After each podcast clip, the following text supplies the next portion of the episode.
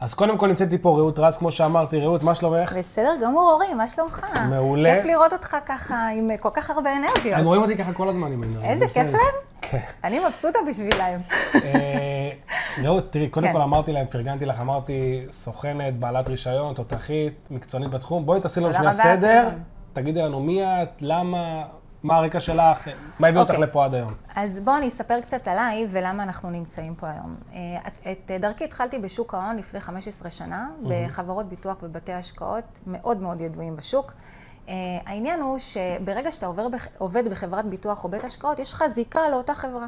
ואתה חייב בעצם לייצג רק את המוצרים של אותה חברה. אתה לא אובייקטיבי. אתה לא אובייקטיבי לחלוטין. עם הזמן הבנתי שיש הרבה מאוד מתחרים, יש הרבה מאוד היצע, יש הרבה מאוד חברות, כאשר לכל חברה יש את תחומי ההתמחות שלה ומוצרי הליבה. לכל... יש לה יתרונות, ויש... אה, ואת רצית בעצם לחשוב יותר לכיוון משמעית, הלקוח. אמרת, אני מעדיפה. לבוא ללקוח ואני אתן לו את המוצר שמתאים לו לפי מה שהכי טוב. נכון. פחות או יותר אני צודק? נכון מאוד. מה שבעצם הרעיון, זה במ- במקום להמשיך לייצג את החברות מול הלקוחות, לעשות הפוך, לייצג את הלקוחות מול כל החברות, כאשר המטרה היא לעשות check-up פיננסי כללי, שמתמקד בשלוש קטגוריות עיקריות. קטגוריה אחת מתייחסת בעצם לכספים הפנויים של, ה, של האנשים, למצוא להם בעצם אלטרנטיבת השקעה. אה, קטגוריה שנייה מתייחסת לכספ, לכספים ארוכי הטווח, שמה שבא בעצם לשמש אותנו לפנסיה. כשנצא ממעגל העבודה, אנחנו צריכים לדאוג בעצם גם למקום הזה, שיהיה לנו מספיק כסף להתקיים ממנו. והקטגוריה הש- השלישית מתייחסת להשקע, להגנות הביטוחיות. למה הגנות ביטוחיות? כי זה כסף לכל דבר ועניין. הגנה ביטוחית זה כסף למקרה של קטסטרופה, שלא יקרה מצב שבית קורס בגלל איזה אז קטסטרופה ביטוח שנפלה. זה נכס פיננסי לכל דבר, אני רק. אחדד ואגיד, לא שמתי לב, רעות אמרה פה את המונח שאנחנו בעצם מדברים עליו המון, check-up פיננסי, שחשוב להבין ולדבר בשפה פשוטה, שבאמת check-up פיננסי זה בדיקה מקיפה של כלל הנכסים שלכם, של מה הסטטוס שלכם, קודם כל להבין, נכון, תקנו אותי טועה, רוב האנשים שאת פוגשת ביום-יום, זה די סיני בשבילם שמדברים עליהם, נכון? על המוצרים הפיננסיים שלהם, על. הביטוחים שלהם. גם אם מסבירים להם, תבואו אליהם אחרי שעה, הם כנראה לא יזכרו. נכון מאוד. אבל בדיקה של check-up פיננסי, אנחנו מדברים על זה פה המון פה, שבגלל זה אני חוזר על זה. בדיקה של check-up פיננסי, אנחנו מדברים הרבה שצריך לעשות את זה לפחות אחת לשנה, כמו טסט לאוטו, אוקיי? אז אוקיי, אז בעצם הגעת מהתחום הזה, בעצם הקמת את הסוכנות שלך, והיום את כמובן נותנת שירותים בתחום הזה לאדם הממוצע, לאדם הפרטי. אה, ותראי, אחת הסיבות שהבאתי לפה בעצם את רעות, רציתי לדבר על המוצר, על המכשיר הפיננסי שנקרא פוליסת חיסכון.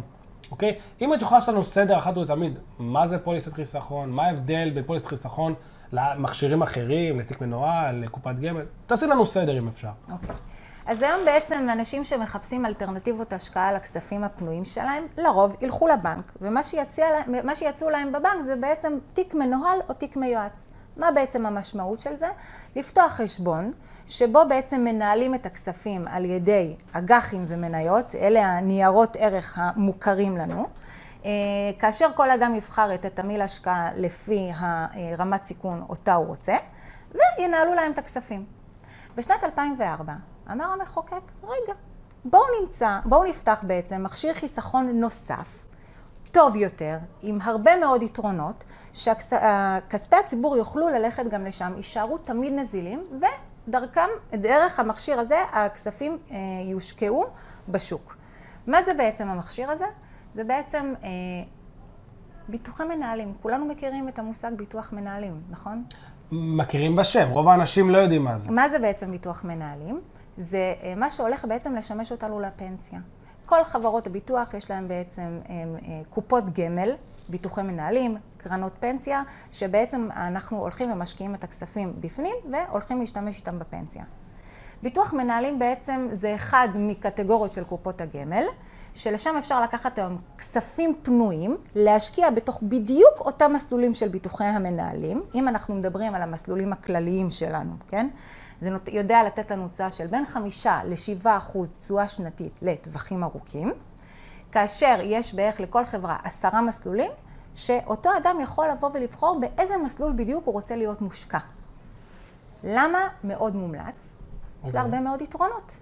אם אנחנו נסתכל על תיק מנוהל לעומת, אה, לעומת אה, פוליסת חיסכון, אנחנו נראה שבלי קשר עכשיו לאיכות הניהול, אם אנחנו נסתכל רק על העלויות שאנחנו אה, נשלם עבור התיק המנוהל לעומת פוליסת חיסכון, אנחנו נראה שהעמלות... מפרופורציות, תיק מנוהל מעמלות, פוליסת חיסכון מעמלות. אוקיי, אז ככה, הבנק גובה מאיתנו הרבה מאוד עמלות, עמלות קנייה ומכירה על כל פעולה שאנחנו נבצע, דמי משמרת, עמלות מינימום. ודמי ניהול בתוך קרנות הנאמנות, ולחלופין גם על הקנייה הישירה. טוב, אנחנו מדברים על זה הרבה. הבנקים מנצלים אותנו. הבנקים הם מונופול, הם, הם לא מונופול במובן רק שכאילו יש, אין הרבה תחרות בין הבנקים, אוקיי? הם מונופול ברמה התודעתית שלנו, mm-hmm. אוקיי? שאנחנו חושבים שהכי טוב והכי בטוח זה שהכסף יהיה בבנק. בפועל זה לא באמת נכון. סתם uh, לשאול, בבתי השקעות מה העמלות של תיק מנוהל? גם באותו אזור? הם בדיוק אותן עמלות, רק יותר נמוכות, מאחר ובתי השקעות זה גופים מוסדיים, אז העמלות שהם מצליחים להשיג מול הבנקים הם טובים יותר. זה הכל כוח מיקוח. נכון.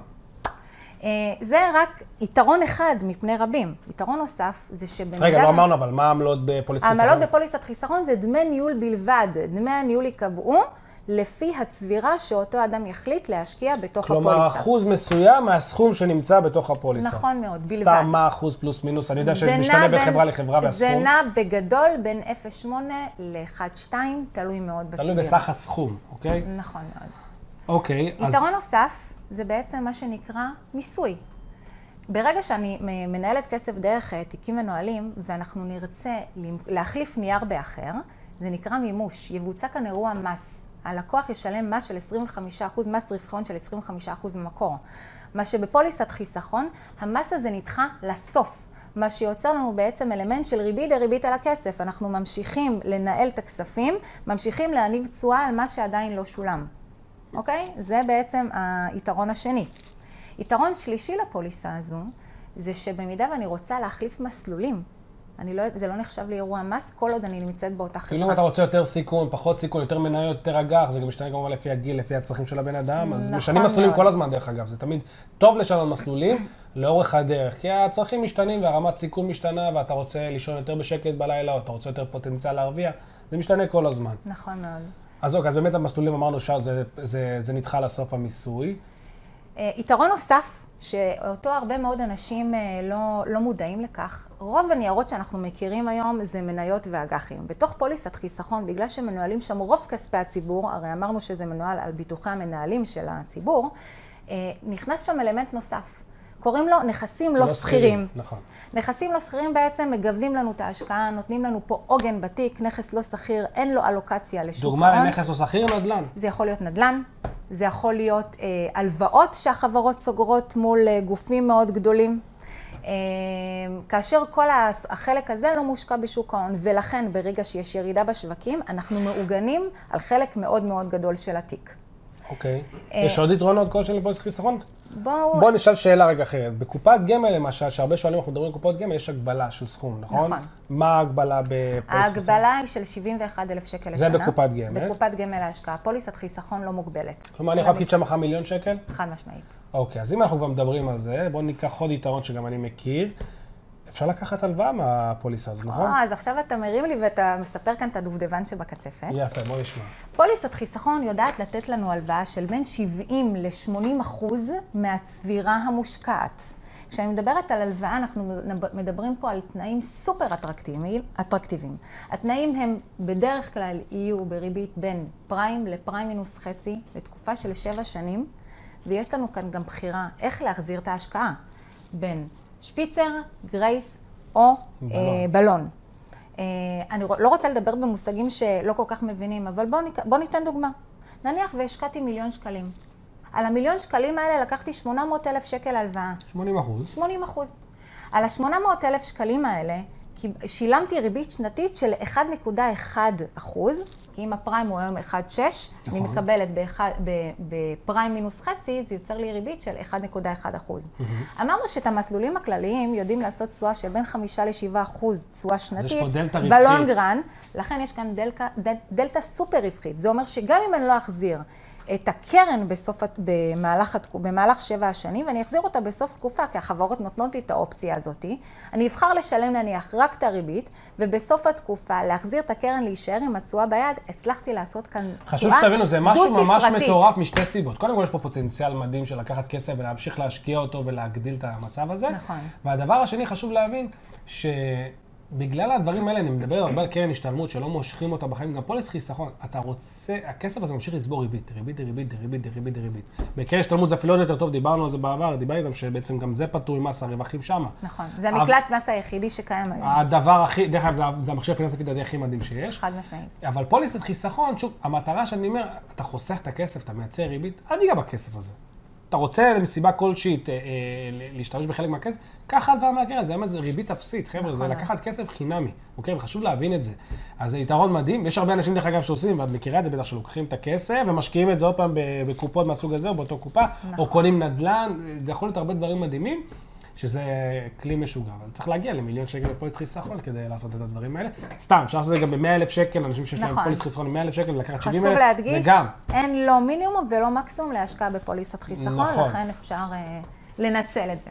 אז זה כסף נזיל. בן אדם יכול. למשוך את הכסף הזה מתי שהוא רוצה. נכון. כלומר, אנשים שיש להם כסף בעורר ועכשיו, תמיד אנחנו מדברים על זה, אין באמת סיבה שהכסף יישב שם. זה כסף שלא רק שהוא לא מייצר שום תשואה, נהפוך הוא, אנחנו מדברים הרבה על אינפלציה. הכסף הזה נשחק, הוא מאבד את הערך שלו. אם תשימו 100 אלף שקל בחשבון הבנק שלכם, דווקא ספציפית תעשו ניסוי עכשיו ותסתכלו על המספרים עכשיו. אם אני אשים עכשיו 100 אלף שקל בחשבון הבנק שלי, ואני אבנה איזה סל, מה יכלתי לקנות עם ה-100 אלף האלה, אני אקפוץ שנה קדימה בזמן, ה-100 אלף האלה פתאום תראו שהם קונים משמעותית פחות. זה אינפלציה, עלייה של מחירים, וזה קורה עכשיו, דרך אגב, בצורה קיצונית מאוד. מטורף. שאנחנו מרגישים אותה, אתם רואים את זה בטח בסכו"ם החד פעמי, ועכשיו גם יש מיסוי מטורף. אינפלציה זה סוג של מיסוי, אנחנו מדברים על זה כל הזמן. ואתה חייב איכשהו להעלות את הערך של הכסף שלך. אורי, חייב בוא לעשות- נדבר פשוט. האינפלציה הממוצעת היא של 2% בשנה. מה זה אומר? זה אומר שאם לקוח, אם, אם כל אדם השאיר את הכסף בעו"ש ולא השקיע אותו, הוא נמצא בהפסד של 2% שנתי. זה מוצע, חד בשלוש. שנים הקרובות אנחנו בכלל בקטסטרופה אחרת לגמרי, כן? אבל זה, זה באמת המצב. אה, אז רגע, עכשיו מגיע לך בן אדם. אומר לך, תשמעי, רעות, יש לי... אני רוצה להתחיל להשקיע, עד היום לא השקעתי בכלום. אני רוצה שתעשי לי סדר. אני מבין, יש קרן השתלמות, יש קופת גמל, יש פוליס חיסכון. יש גם מכשירים אחרים בחוץ להשקיע, נכון? נכון. איך את, לפי, לפי מה את קובעת בהרכב ההון, כאילו, את החלוקה? קודם כל, אנחנו נבדוק מה הצרכים ש... יפה, של אותו נכון. אדם. קודם כל, זה ברור צרכים. ברגע שהבן אדם, יש לו כאן כספים שהם פנויים להשקעה לטווח רחוק, תלוי את הגיל שלו, תלוי מה הסטטוס שלו, יש לנו כאן הרבה דברים שמשתנים במהלך הזמן. בואו ניתן דוגמה.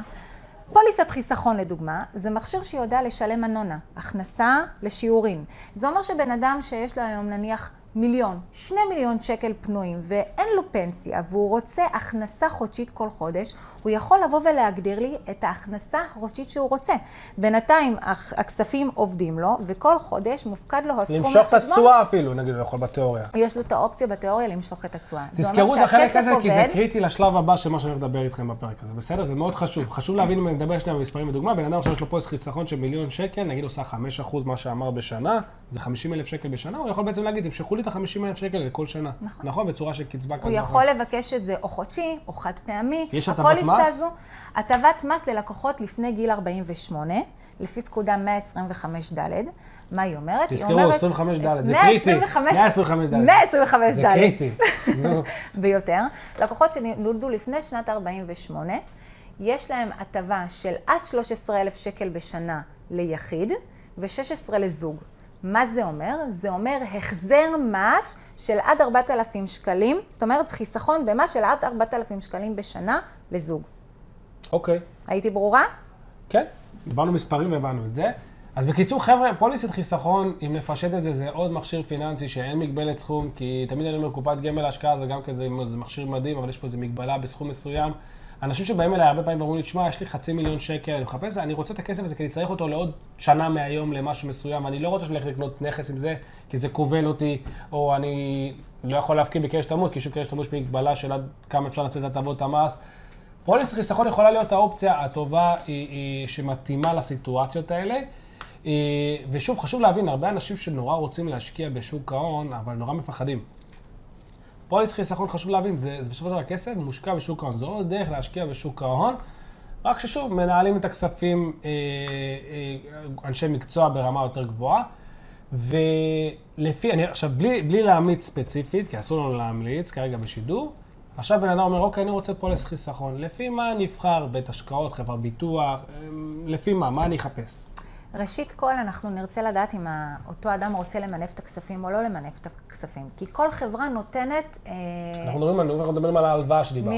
בדיוק. כל הלוואה נותנת תנאי הלוואה, כל חברה נותנת תנאי הלוואה שונים. זה אומר שבמידה ואותו אדם ירצה למנף את הכספים, אנחנו ניקח אותו לחברה ששם הוא יקבל את תנאי ההלוואה הטובים ביותר. אנחנו מדברים רק על ריביות או גם על האחוז מסך הסכום שמשתנה? סך הכל. אנחנו תמיד נסתכל על סך כל העסקה. אוקיי, מעניין מאוד. זו דוגמה אחת ספציפית.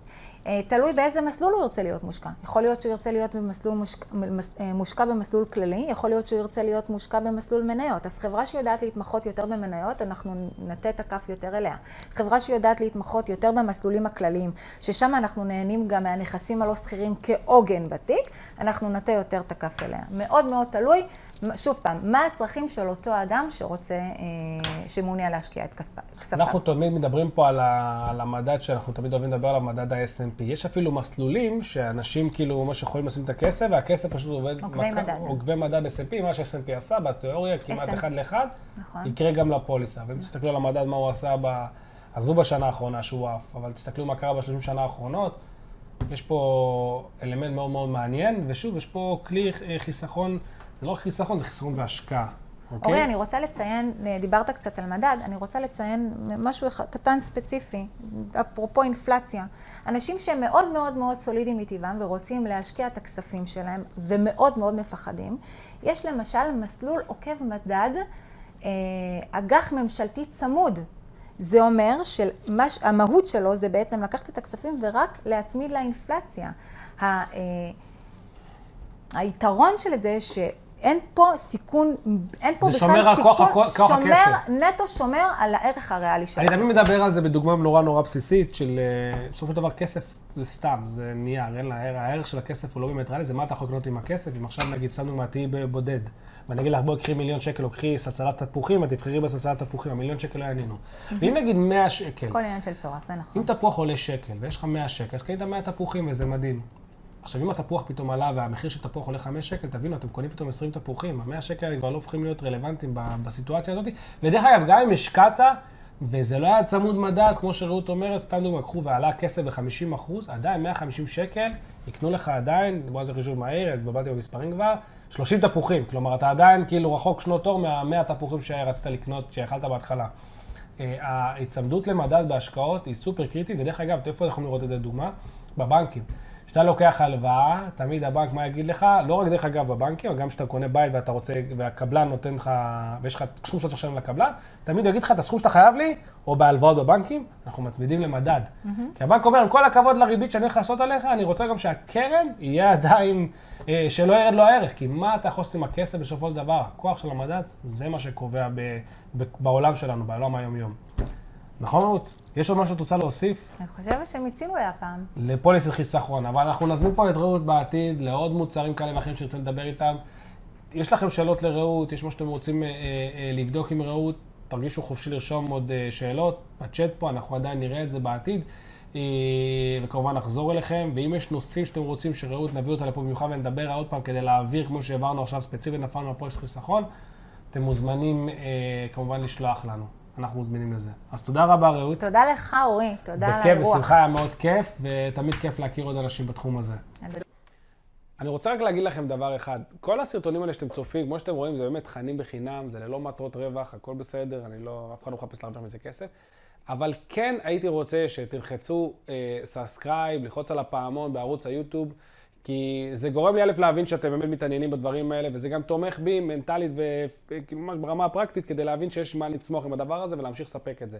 אז אני מבקש מכם שוב, אף אחד פה לא מבקש כסף, כן אני מבקש, אם אפשר, להירשם לערוץ היוטיוב, אה, ונודה לכם על זה מאוד.